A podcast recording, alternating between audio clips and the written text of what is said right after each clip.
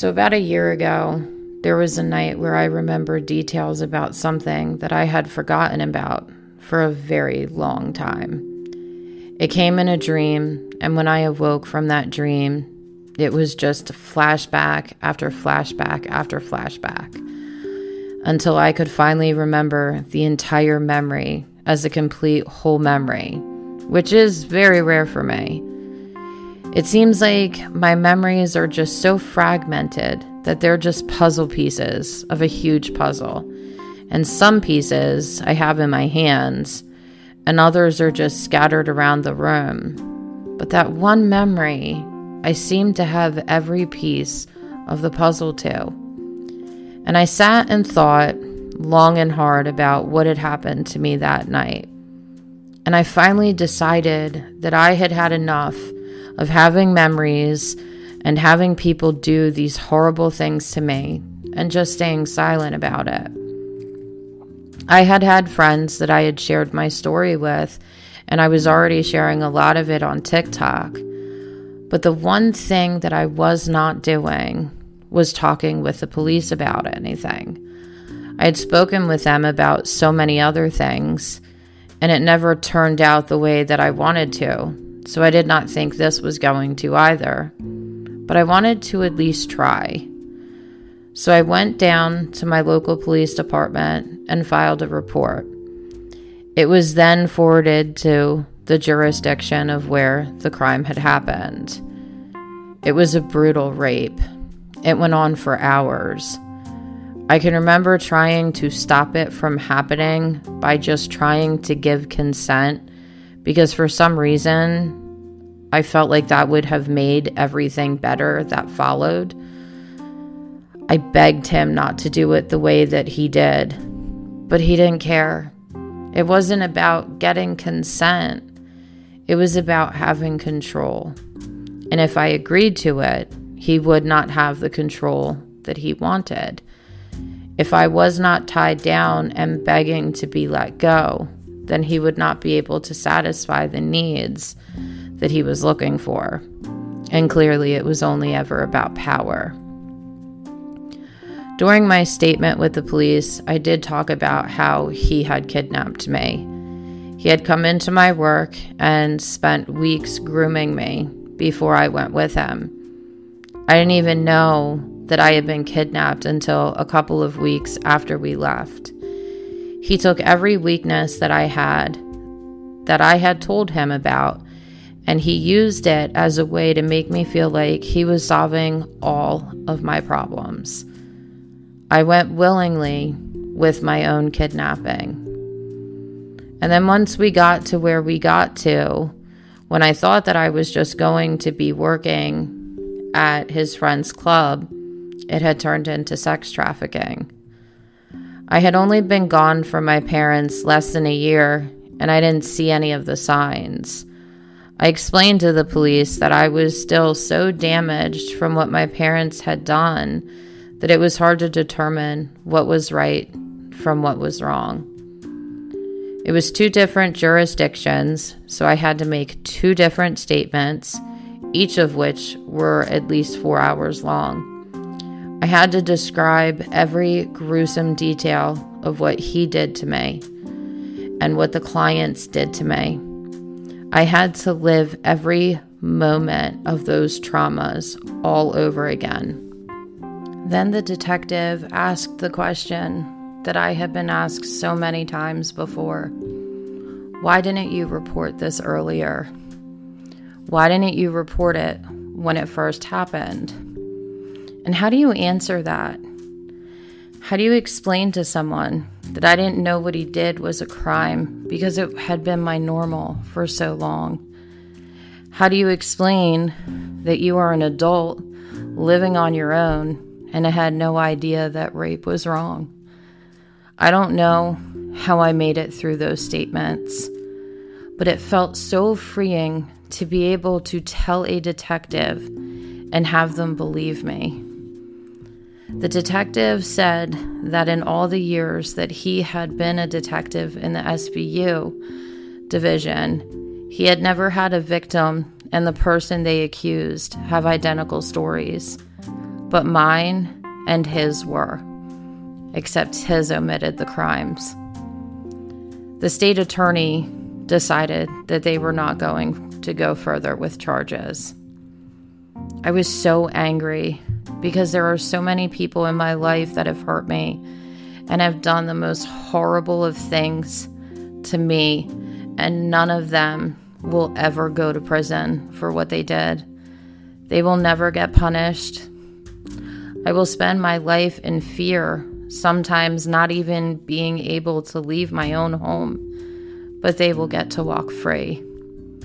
But my story was validated by that detective, and it was a validation I did not know that I even needed. And because of that, I was able to turn the anger that I felt that day into something quite different. And I can remember saying to my husband that he may never get to go to jail for what he did to me. I may never get my justice. But that doesn't mean the world doesn't get to know what happened.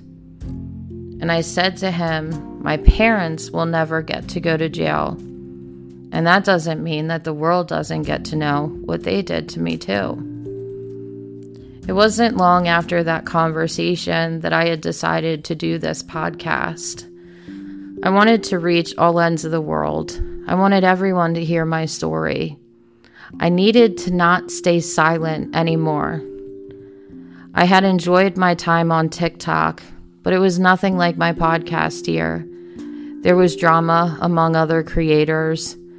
There was horrible comments left on my videos People were demanding to know names and locations.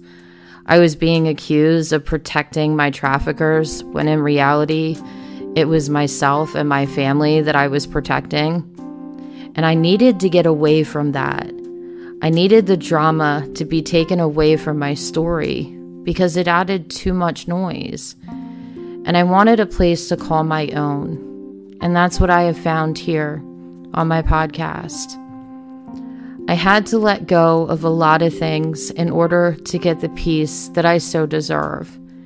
And one of those things is people stealing my story, people taking parts of my story and passing it off as their own. For whatever reason, they chose to do that. I don't understand why someone would, but it has happened multiple times in the past, and it is still happening today. And I'm just at the point in my life that my story is always going to be my story. And not a single person can take it away from me. They may be able to take the details and they can take any part of it that they want. They can post it on social media or they can post it on their website to their organization. And they may get comments of support, comments of love, maybe even a little bit of sympathy.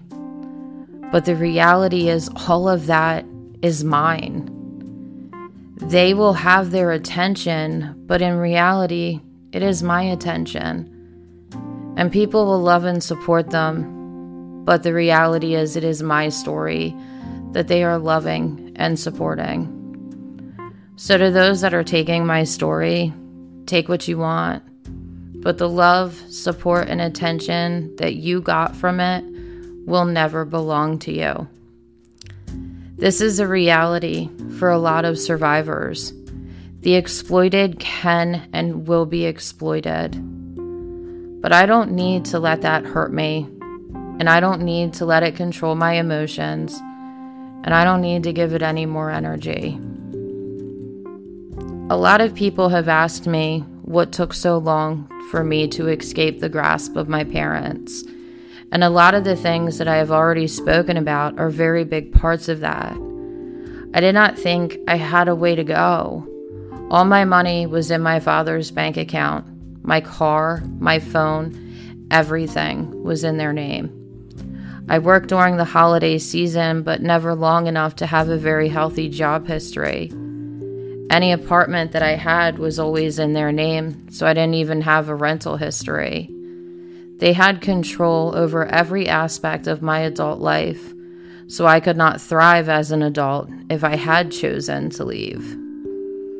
And eventually I learned that there was only two choices in my life. I could live, but I would have to leave in order to do that. Because if I stayed, I would have died. Every single day, my days were numbered. At any moment, it would all come to an end without warning. And I wanted to live. I have always wanted to live. Even if I was under a bridge, that would have been better.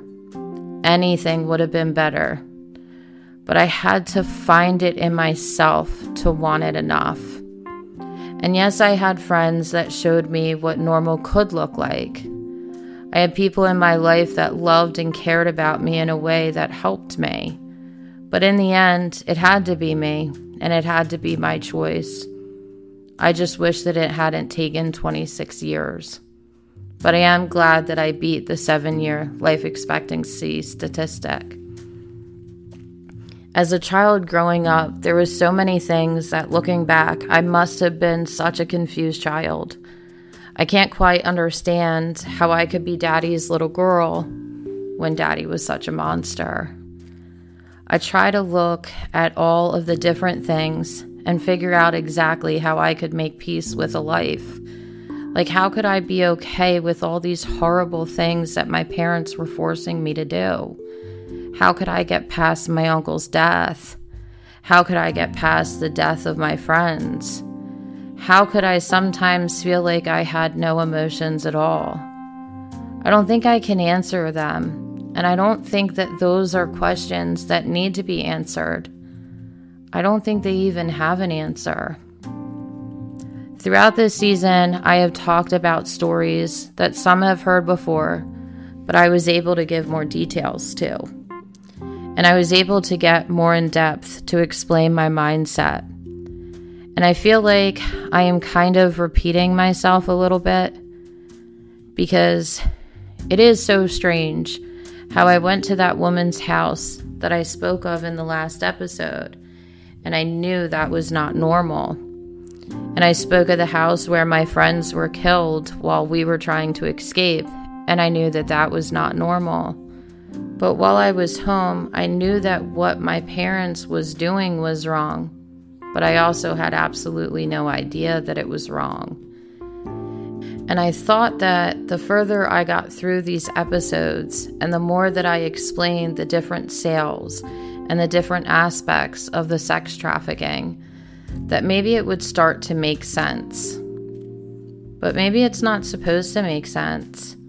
Maybe it's one of those things that will never have an answer. I have made multiple police reports, multiple statements that are hours long about all the crimes that were committed against me. I tried to get justice that I deserve, the justice that will never come. Each detective was sympathetic. Some looked at me with such disbelief in their eyes, but they knew that I was telling the truth. But they didn't want to believe it. But there was one thing that was the same about every statement I had ever made. They always asked why I waited so long to come forward. At first, I thought that it was some sort of invalidation or disbelief. I felt like they were giving off this vibe that they thought because I waited so long that it meant that it wasn't true. And I noticed that that is a stigma that a lot of people think about and I see it in comments when I read articles about other victims coming forward so many years later. But it was a useful tool in a lot of my cases. It opened the door for me to talk about my parents in cases that didn't exactly have anything to do with them. It allowed for an investigation into certain crimes that they had committed in relation to what I was reporting. It opened up the door for so many things. So, to answer the question on why I waited so long, the answer is simple. I was too damaged back then, and I needed my strength, which I only found recently. And I got the best response. They always said that they were glad that I was able to find that strength and they had wished that more victims and survivors had it. My wish was the district attorney saw it the same way. Again, the system failed me many times, but it was not the police, it was legislation. The laws just weren't there to protect me. And it's so crazy because I've reached out for help so many times as a child, and that help never came because the laws did not protect me. And those same laws are still in place today because no one has even tried to change them. But I will make it my life's work to at least try. I have been writing my state senator and my state legislators. I've been writing every single person that I can, begging for them to change the laws. I have wrote them about my story. I have written about my failed attempts for justice. I have done everything that I can to try to get change. And I know one day it is going to come. And I know one day someone is going to read one of my letters and it will touch their soul exactly where it needs to so they can be inspired to say, Enough, we have got to stop this. People make videos of support where they share a story that they heard from someone and they will put a hashtag on it that says sex trafficking awareness or multiple other ones. And they'll tell themselves that they did something. And yes, they brought a certain amount of awareness. But is it enough? Are hashtags enough to end sex trafficking? I don't think it will. And I wish that people would do more. I wish they would call their legislators.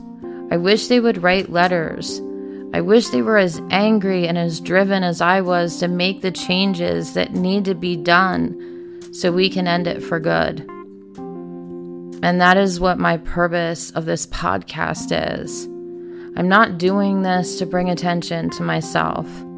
I am doing this because I strongly believe that the stories of survivors is going to bring the change that is so desperately needed. I know there are so many out there that are terrified to talk about the things that they went through, and that is 100% okay.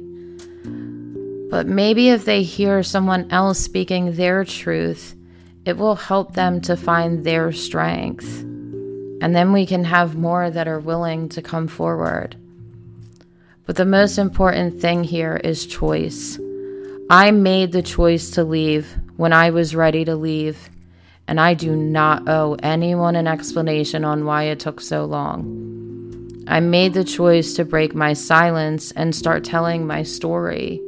And again, I do not owe anyone an explanation on why that took so long. I made the choice to start my podcast. I made the choice to do every single thing that I have done in my life over the past 11 and a half years since I have been free from them. I chose to go to the police. I chose not to be angry that I won't get justice. I chose to turn that into something positive. I chose to protect myself and my family, most importantly, my children, by not giving the names of my parents or clients. I have chosen everything in my life now, and I will never let anyone take that from me ever again. And I choose to let people that want to try to stop me from speaking my truth to stay as angry as they are. I think one of the biggest things that I have learned through this journey is my self worth. It's not something that I had throughout my life, but it is something now that I will forever cherish. It is something I will always hold so close to my heart. There were so many people that do not want me to be alive today. There are so many people that do not want to see me live a happy life. And to those people, I say you better wait a very long time because you will never knock me down. You can try in every single way that you have, but it will never work because that was one thing that you were never able to take from me. And that was that fierceness inside of me that I felt even as a young child. I am who I am today because I took all those horrible things that you did to me and I turned them into strength. I turned them into so many things that you have never let me have. And you will never change that. You will never get me to be that scared little child that you always thought I was. I may have been confused when I was a little girl, but I am a woman now, and I am not confused. And you may never see the inside of a jail cell, but the world will know what you did and will know who you are. Whether I name your names or not is irrelevant because the ones who did not protect me, they know who you are and they know who they are. And they may refuse to listen to my podcast, but they know that it's here. And you know that it's here as well. And there is that part of you that feels so angry because I do not care if I am believed or not. I do not care if people think I am suffering from your fake delusions. My truth is my truth, and it will always be my truth. And no one can take that from me. And in the end, that truth will always remind me that I am stronger than anything I have been through. You hurt me more than anyone could ever hurt me my entire life, and I have survived the worst thing that is ever going to happen to me. So I have no other place to go but up. And you have no other place to go but stay right where you are, alone, with none of your children talking to you, and the world knowing exactly the type of people that you are. So you can hack my accounts. You can call daycares in town asking to speak to my son, knowing that they will not let you, knowing that he does not even attend there. You can play all your sick little games. You can come up to that line of committing a crime but never actually crossing it as much as you want to. But you cannot and will not scare me. And you cannot and will not control me. And you will never have power over me. You can throw that ball at me as many times as you want, but I will never throw it back. And to all the other people that are trying to bring me down, this message goes to you. You can play your games, you can make your little videos, you can get your five minutes of fame, but you'll never have power, and you will not bring me down either. And eventually the lies will catch up to you. Because when you say one lie, you have to say so many lies just to cover the first one up. And eventually you forget what the first one even was. And when you're lying, you contradict yourself, and people will begin to see through all of those lies.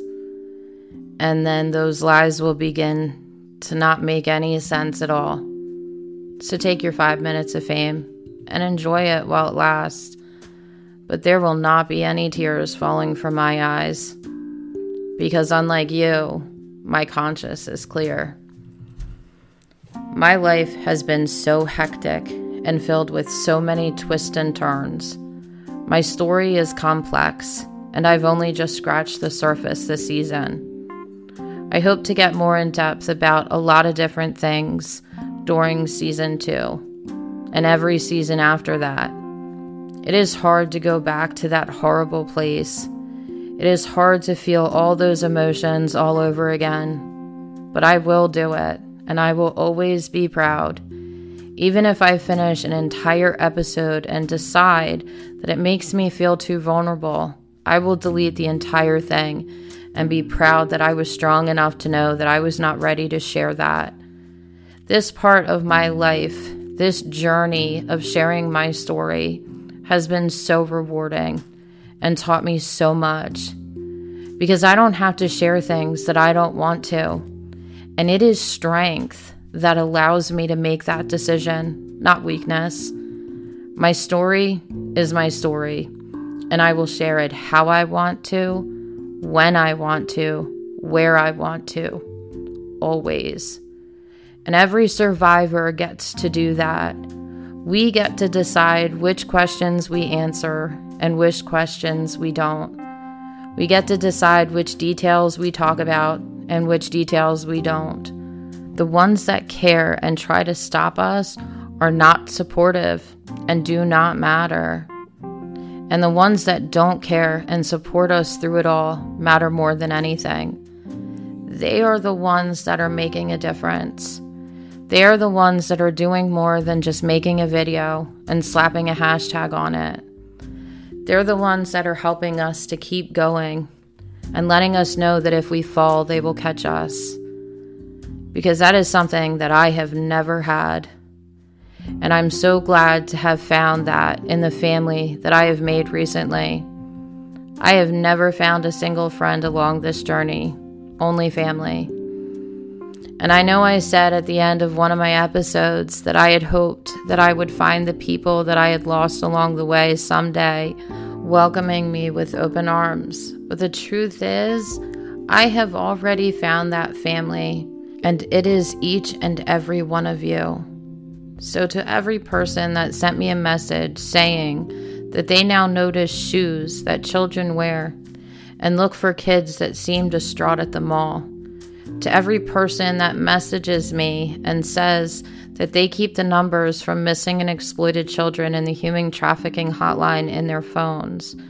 To all the people that call me with their frustration, just saying, How do we stop this?